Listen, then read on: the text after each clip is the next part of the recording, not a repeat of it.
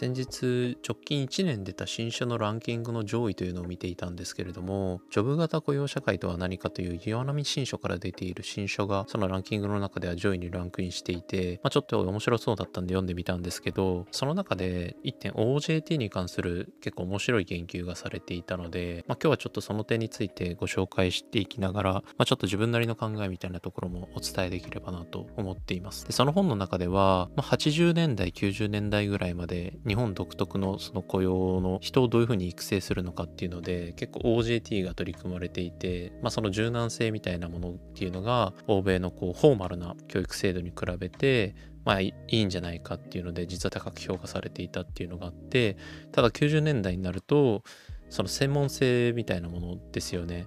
まあ、多分これは単純にその商品競争みたいなものがどんどんどんどん激しくなってって、まあ、その例えば営業業務にしてもこう覚えることがすごい増えてしまったりだとか商品量が増えてしまったりだとかっていうので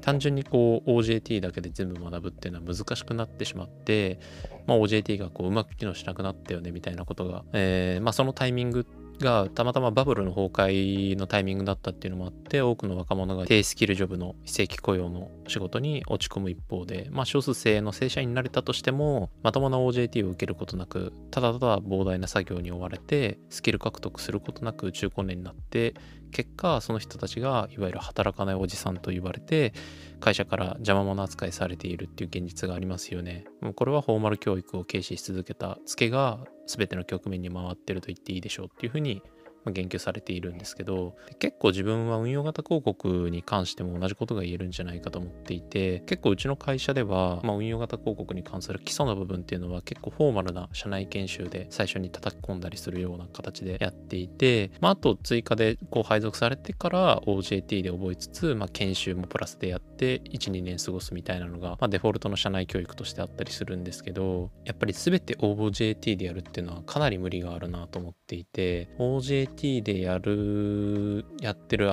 僕自身はまだ社内教育制度がそんなにしっかりしていなかった頃に入社したメンバーなんでよくわかるんですけど、やっぱり日々の仕事に本当に追われてしまうので、なんかその全然勉強してる時間とか、なんかこう自分のスキルとかそういうの考える余裕も何もないみたいな、まあ、そういう状況に結構追い込まれてしまうっていうのはあるなと思っていて、まあ、なので、まあ、結構その、まあ、社内研修やってればそれでいいのかっていうとそうでもなかったりはするんですけどフォーマルな教育をやってある程度基礎的なスキルっていうのを身につけた状態で仕事ができる人っていうのを増やしていった方が、まあ、多くの代理店だったりに関しても、まあ、離職率っていうのは当然下がるしでただ、えっと、社内研修をやって、えっと、業務に活かせるっていう人は、まあ実は結構限られていて、まあもともと容量が良かったりだとか、地頭がいい人に結構限られてくるかなと思ってるので、まあ、ただただ社内研修やるだけってだけだと、まあ全然身につかなかったりもするし、なんか研修を効率的に受けるみたいなことやる人いるんですけど、まあそれは全然本人の力にも何にもなってないので意味がないと思っていて、まあそうじゃなくてフォーマルな研修を軽んじないっていう、そもそもの精神みたいなのが結構重要なんじゃないかなと個人的には思っていたりします。まあ、なので、まあ結構広告運用に関する勉強フォーマルな勉強っていうのは割と自分は大事だなと思っていてでそういうのを軽視してしまうと多分そのうちあの働かないおじさんになってしまう可能性もあるんじゃないかな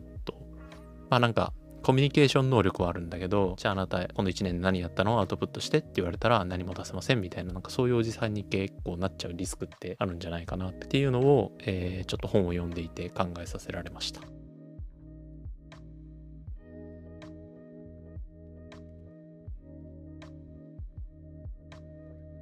弊社では現在広告運用者の中途採用をかなり強化しています。もし少しでも興味があるよという広告運用者の方が聞いてくださっているようであれば、概要欄の一番下のところにリンクを貼っておきますので、まずはそちらの記事を読んでいただければと思います。では、よろしくお願いします。